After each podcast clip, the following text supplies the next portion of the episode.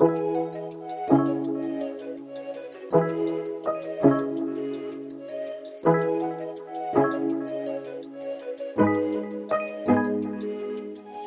everyone, this is Jason, and welcome to the Bold Moves Only podcast. For today's episode, we have Matt Haney, District 6 Supervisor in my home city of San Francisco, California.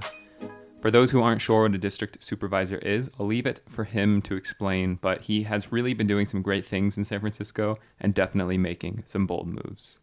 I think that over the course of this past year, we have really opened our eyes to the importance of local politics, and I wanted to bring someone on to show you how important your vote is, even at the local level, from top to bottom of your ballot.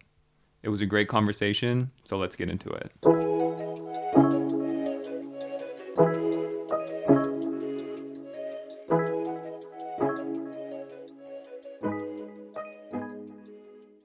Hey Matt, welcome to the Bold Moves Only podcast. Thanks for having me. I actually back in back in 2018, I was so I was at Cal and I wasn't super into local politics. I didn't know a lot, but my friend Avery worked for Dean um, and his campaign, and she was like, "Look, I need your help. We're teaming up with Matt, um, and we need people to canvass." So I was canvassing super hard. I, I I got verbal confirmation that I convinced people to vote. Thank you.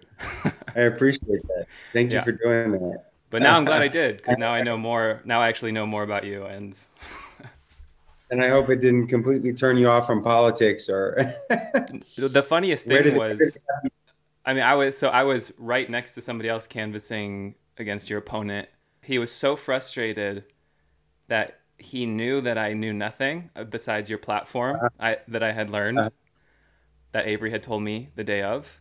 Uh-huh. And I was convincing people to vote for you and everybody was just walking right by him and you could just see the the fury in his face that he had been working on this campaign for months and months and he's just like who is this asshole yeah well it um that's sometimes how politics work you know you have to figure out the message that people respond to and um yeah so well thank you for doing that that's a funny story yeah Okay, let's get into it.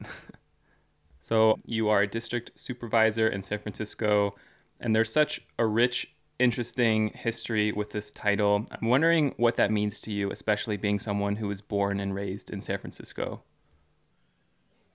Well, uh, yeah, I, I think that it's interesting.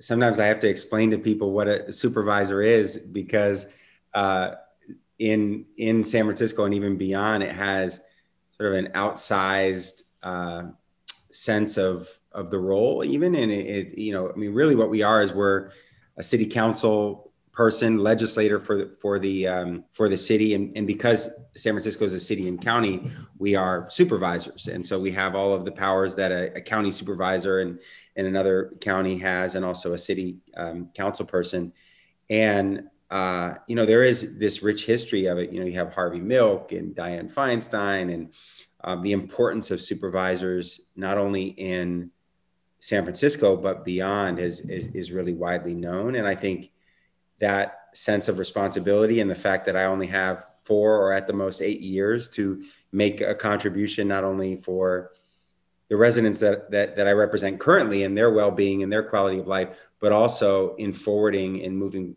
moving the legacy of San Francisco as a place that sets trends and that leads and is, is a place that folks all over the country and the world look to uh, to you know a, as far as where social change should go and uh, and where policymaking uh, should go. So I think that as a supervisor, I take on both of those mandates. It's one delivering for the people I represent right now, but then how am I on the big questions of, of social justice, economic justice, environmental justice, uh, really pushing the envelope in a way that that can honor the legacy that I'm a part of. I think that this past year, unlike any other that I can remember, has put a spotlight on the significance of local politics, from the push for police reform to how cities have handled COVID, just to name a few things. I think people are starting to realize that their vote really matters, not just for the presidential ticket, but from top to bottom, what people vote for can make a difference. Can you explain why you believe local politics are so important? I think it's the, the, the the level of politics where you're most directly connected uh, to people and their lives. Uh, you know, I get calls, you know, uh, that there's somebody who is on the street who needs uh, to get into shelter or housing, somebody who's going to be evicted that needs us to intervene. Uh, you know, everything from that to how do we make sure that all of our residents have health care or that our schools are funded and that our you know teachers are supported. So we have you know the range of both the the very big questions that you know a state or or federal uh, uh, government would would face but then we also have the really direct things. You know somebody could pass a federal bill or somebody could get elected to congress and most of my constituents would never be affected in any way at least not for you know some some longer period of time. Maybe over the long term they'd be affected. For us when we do something uh, or don't do something it can immediately affect our constituents and their quality of life. And and you can see it you know you can walk around and and and, and in that way we're demanded to to deliver results in a way that a lot of other elected officials don't experience. People walk down the street and they go, it's dirty on this block. What the heck is my supervisor doing? you know, what is my mayor doing? Uh, they don't walk down the street and say it's dirty and they say, where's my state assembly member and where's my congressman?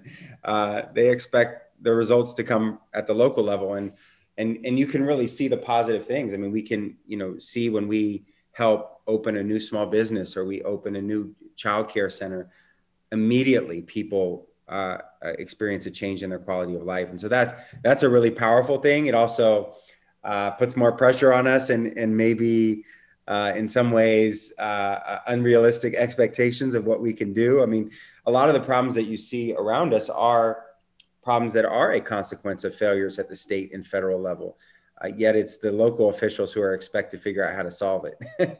so it's a it's an interesting responsibility, but it's one that I you know I really enjoy and I and I feel like I do have a lot of ability uh, to make a difference. Also, we can bring people together. So if if it's not a policy matter that I can necessarily introduce legislation around, I can call the found a foundation. I can call a local business. I can bring together local leaders and try to make a difference there. And so, uh, the ability to work as a convener and an advocate is also, I think, much more you know uh, uh, available to local elected officials.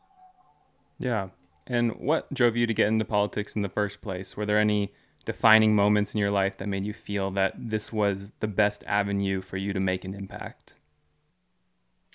Um, for me, it was you know it was a couple things. I mean, I um, you know I, I, grew up here in the Bay Area. Uh, you know, I had um, a sense of uh, you know some of the the challenges and the inequities and things that uh, you know, I, I, felt either passionate about or wanted to change. Um, I had some, you know, personal experiences in my life that really led me to, to a, to a path of public service. I lost um, uh, one of my best friends at uh, 19 years old to a, to a suicide. And he had been addicted to drugs and really failed in a lot of ways by our school system, as well as our criminal justice system. And so I kind of set out at that point to try to, uh, his name was Kevin, uh, to make sure that I could do whatever I could to to change those systems and those institutions and the way that they support and see people, especially young people, uh, and their experiences and needs, and, and, really be much more supportive of them. And uh, and then you know I uh, I actually joined the the 2008, which at that point was in 2007, Barack Obama campaign for president. And that's when I really got involved deeply in politics itself and campaigns and decided, you know, through that that I that I wanted to, you know, take what I had learned and what I had seen and and what really, you know, was possible that that that that we accomplished as part of that campaign, and work locally and bring some of that same energy and uh, focus uh, to to some of the issues that I wanted to change at the local level. And so I got very involved here. I I went to law school. I got an education degree, and then I uh, ultimately decided to run for school board because at the time, I, as I said, I was really especially concerned uh, at the ways in which our school systems, you know, didn't always support young people and often pushed them out or kicked them out or suspended, expelled them, and didn't really provide the level of support that that all of our kids need, especially in San Francisco, where we have a lot a lot to work from. and uh, so I ran for for school board in 2012 and and have continued from there. and as part of the school board, what were some of the achievements that you're most proud of?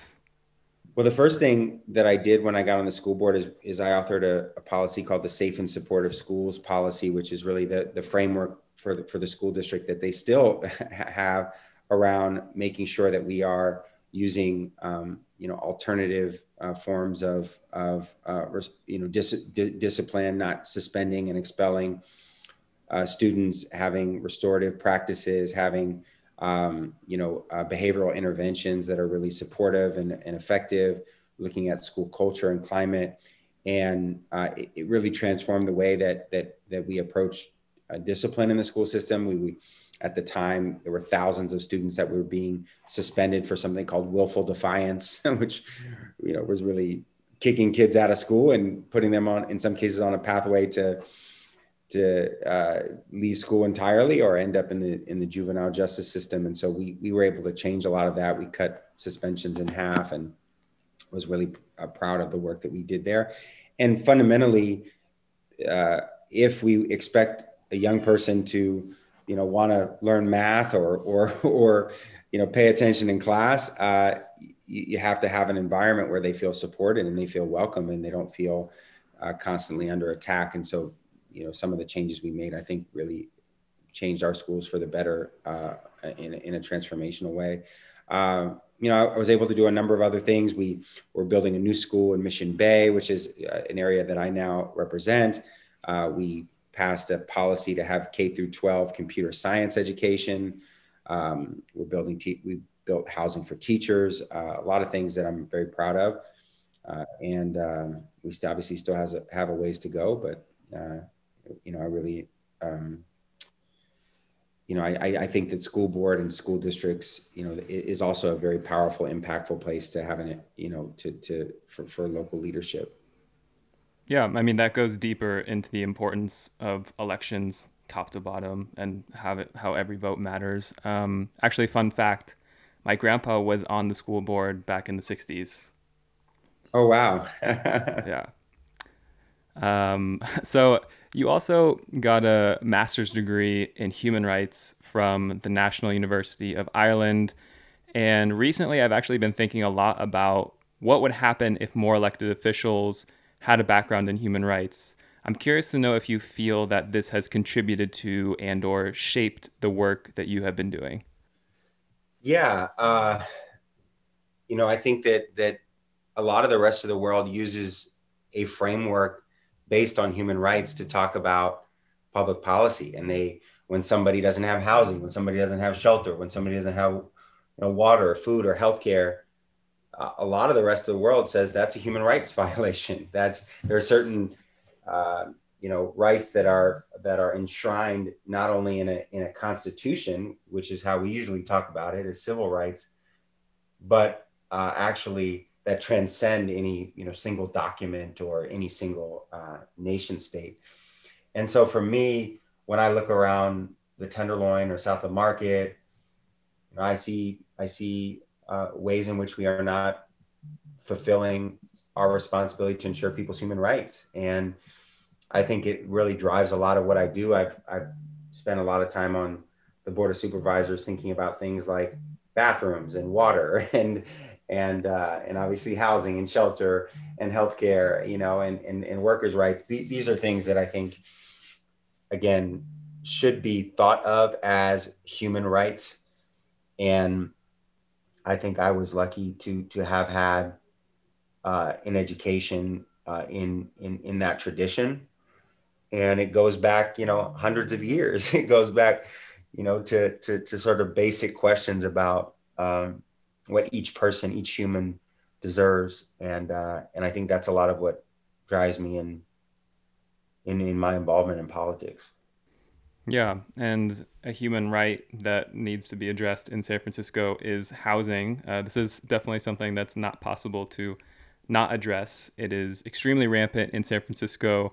And early on in the podcast, I actually spoke to Jennifer Friedenbach from the Coalition on Homelessness. And if you're listening to this and you haven't heard that conversation, I highly encourage you to check that out. But there are about 8,000 homeless people in San Francisco, and a significant percentage of that homeless population live in your district.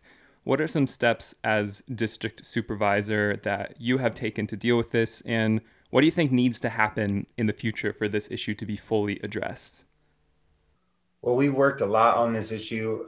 We opened a, a, a number of new navigation centers in my district. We uh, worked to expand permanent supportive housing, passing Prop C and implementing that uh, with hundreds of millions of dollars in permanent permanent supportive housing. Uh, I really worked to uh, increase the size of an affordable housing bond so that we could build more affordable housing. Uh, I have been involved in tenant protections and making sure that people don't become homeless to begin with, and improving street outreach during the the pandemic, which was really about half of my time in office. We've been in the pandemic. Uh, I authored the, the, legislation to to uh, to expand the the shelter in place hotels and then ultimately to keep them open and extend them. Uh, we've had over 2,000 people go into the shelter in place hotels. That process of transitioning people off the streets, uh, you know, and then hopefully uh, into housing is something that I think we should have learned a lot from, and we we were able to demonstrate some of the successes that can take place if you actually have real placements like the shelter in place hotels and then ways to transition people into housing that we can actually create a pathway to end homelessness for for many many people. Uh, i worked a lot on mental mental health and we I, I myself and hillary Ronen authored mental health sf this is really transforming our system of behavioral health care uh, some of the folks who are on the street do have behavioral health issues they're either you know seriously addicted or have untreated mental illness. And so getting folks uh, care and then into treatment uh, within housing is, is, is a huge part of that effort. Uh, so a lot of what I do is, is, is related to homelessness. I, I, I think, um, you know, I, I think that the, the, the city and county has to actually make a commitment to end homelessness and not just manage it.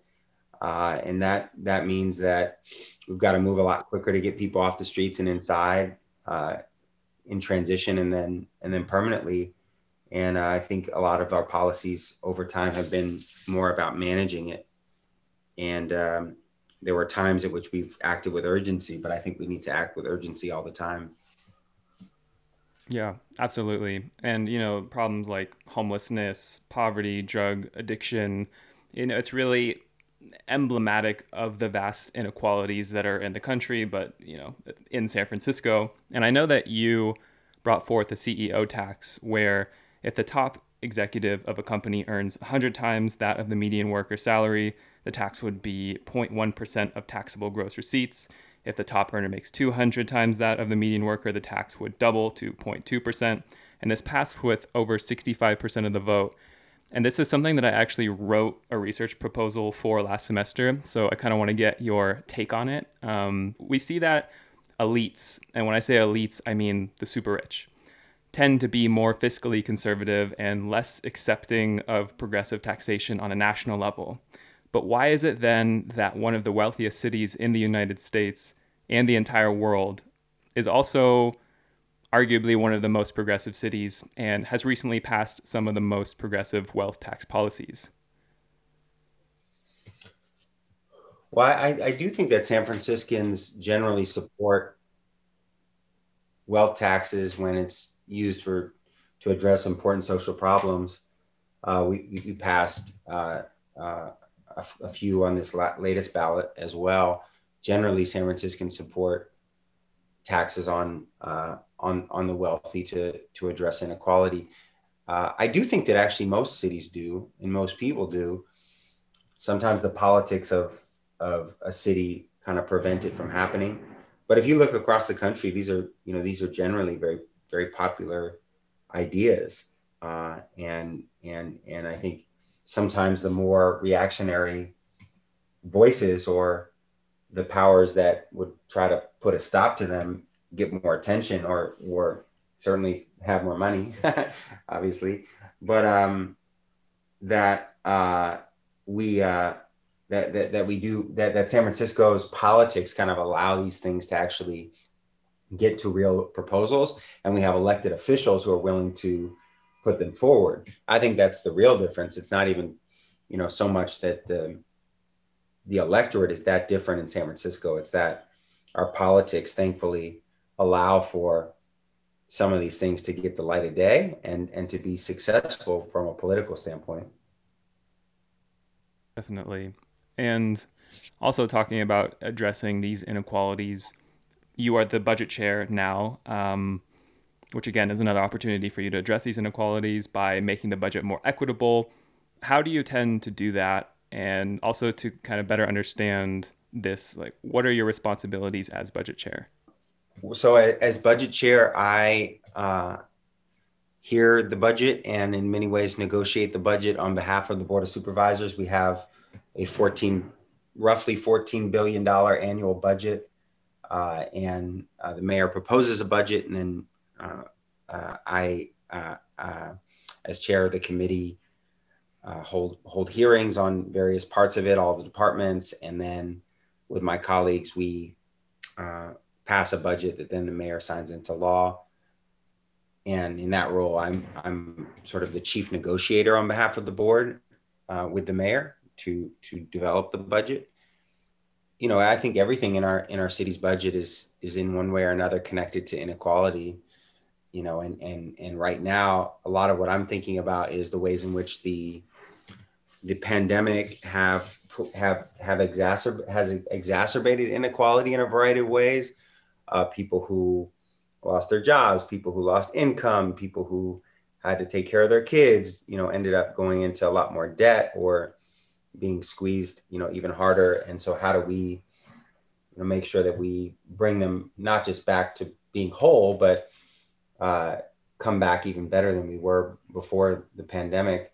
in addressing some of those inequities that made them especially vulnerable during the pandemic.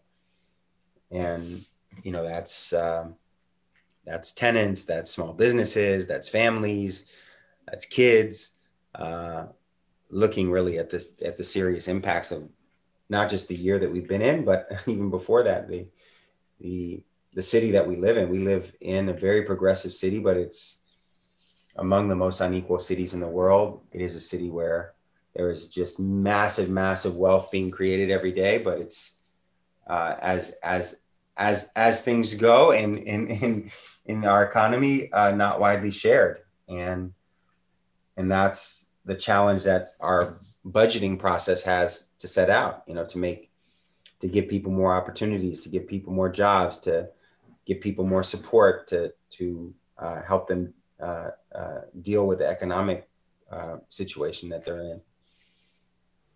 Yeah. And this may be a bit more difficult to imagine with COVID, but where do you see San Francisco in five years? Like, what would be some of the most important changes that you would hope to see by then? Well, I hope we have, you know, systems that respond much more uh, effectively and in a coordinated way, uh, accessible way to deal with the the challenges that we're facing uh, as, a, as, a, as, a, as a city, whether that's on mental health or homelessness or, or street cleaning. These are some of the things that I've really tried to address from a systems perspective. Uh, I, I, would hope that we would be uh, a more equitable city, a more um, a city with not such drastic, you know, uh, gaps between the rich and the poor, and that we have more stability for people who are uh, fam- families and middle and, and, working class people in our city. I, you know, I hope that we are a city that uh, embra- embraces progressive urbanism, as I would as I would call it. I don't know. I'm sure there's another word for that, but uh, you know, I really think that we should be a city where you know, public space is is is is widely uh, accessible and uh, where you can get around by transit and uh, um, and walking and biking safely and easily, that we uh, really embrace culture and art and music in a way that really people feel and and and that this is a place where you know people find joy and and uh, you know a combination of the inequality uh, and the cost which is connected to the cost of living. And also i think the the ways in which some of the the ur- the urbanist aspects of our city i think need to be accelerated you know building more housing especially affordable housing build building better and more public transit and public space.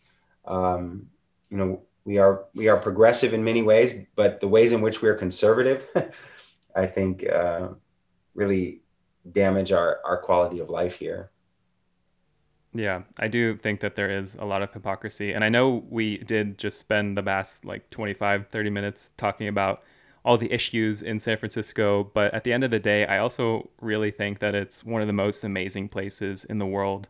Um, it's not easy to put in words because I think it's something that you just feel. Yeah, I mean, especially if you are born and raised there. Why do you think San Francisco is such a special place?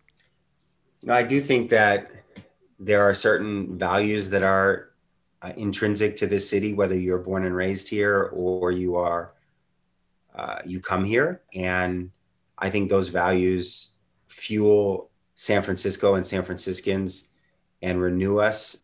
You know, we even when we're faced with hard times, that th- those values will guide us, and you know those values, you know, are there. There's a number of them, but you know, uh, you know, being a place where folks are allowed, not only allowed, but celebrated in being themselves and embracing their identity and uh, often uh, even, you know, identities that are uh, find judge, judgment or uh, exclusion or even violence in a lot of the rest of the, the country and the world. I mean, for so long, San Francisco has been a place where if you were kicked out of your home, if you were, uh, you know, fired for who you are, if you had an identity in a community where you felt totally alone, you could come here to this city and you could find people like you and you could find a city that you know and it wasn't always easy. You often had to to fight for your space still even here.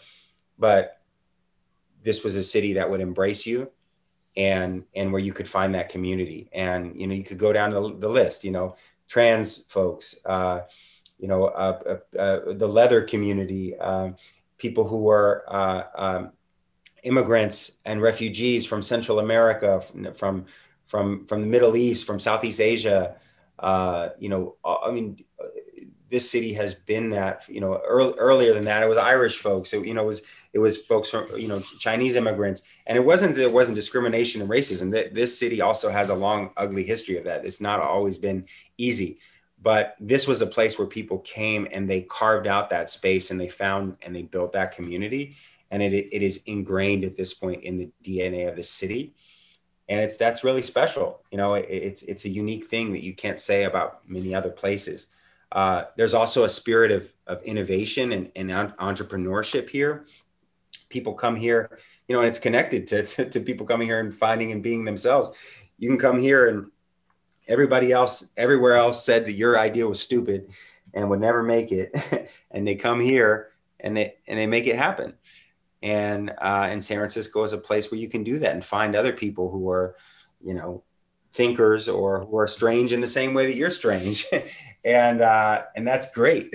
and so I think that that, that type of, uh, almost a, a kind of a, a spirit of, of difference, but a difference that allows people to be themselves and to find others who who they share something with is is really really special about San Francisco and has been here for a long time, you know, for as long as San Francisco has been a city, and uh, and so I, I, I see that when I look around and I live in the Tenderloin and I think the Tenderloin represents a lot of that as well, and um, so it, it makes me it, you know it, it allows things to be possible here. And allows us to demonstrate what a different way of doing living and being is in ways that not many other people can.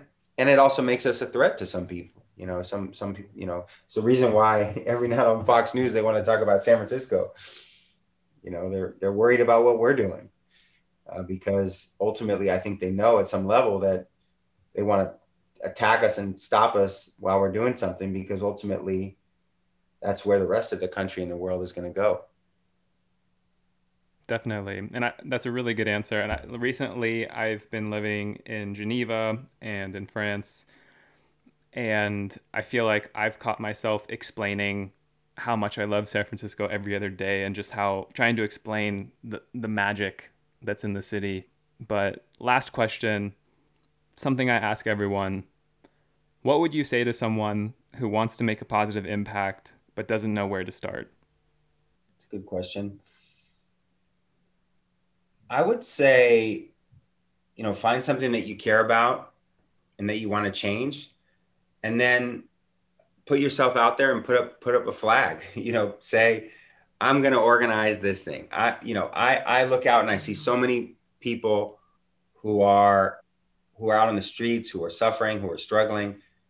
I'm going to spend a day and I'm going to go out and give them hygiene kits and socks and a sandwich who who wants to join me and you'd be surprised. I bet you have 30 you know maybe it's five of your friends maybe it's 10 maybe it's maybe it's 30 all of a sudden they came out and they join you and you go do that. Then you sit down and you say what else should we do? What should we do next? And that type that that that willingness to just step out on something very simple and very concrete and inviting other people to be a part of it is how is how movements start is how is how people have changed the world. There are people who sat there and say, you know what, I'm tired of this government or this oppressor, you know, treating us this way. Let's do this one little act of resistance and let's see who comes forward and joins us. And then they come together again and they say, what should we do next? What should we do next? What should we do next? And next thing you know, they've started a revolution. And uh, and it does take people who are willing to do that, and it's scary. And the thing that you do may feel like it doesn't matter or it's too small. But the truth is, that's how everything big starts with one act of, of you taking a step out and taking a chance and inviting others people to join you and then building off of that so I, I think that that's that's how i started that's how you know, now I'm a city supervisor. I didn't sit there going, I want to be a city supervisor. How do I how do I run for office? Let me pull out my papers. No, I said, you know what? There's a school in my in my area who where where you know they, they need more support. Let me go and talk to them and see what they need. They say, you know what? We could use some books. All right, I'm gonna ask all my friends to donate to this book drive. And then we build from there and uh, and and so that's that that's how I think that people need to and and if that's all you do, that's okay too. you don't have to start a revolution either. got to do something. Absolutely, you just got to start. Well, thank you for joining the Bold Moves Only podcast. Thank you. It's great to be with you.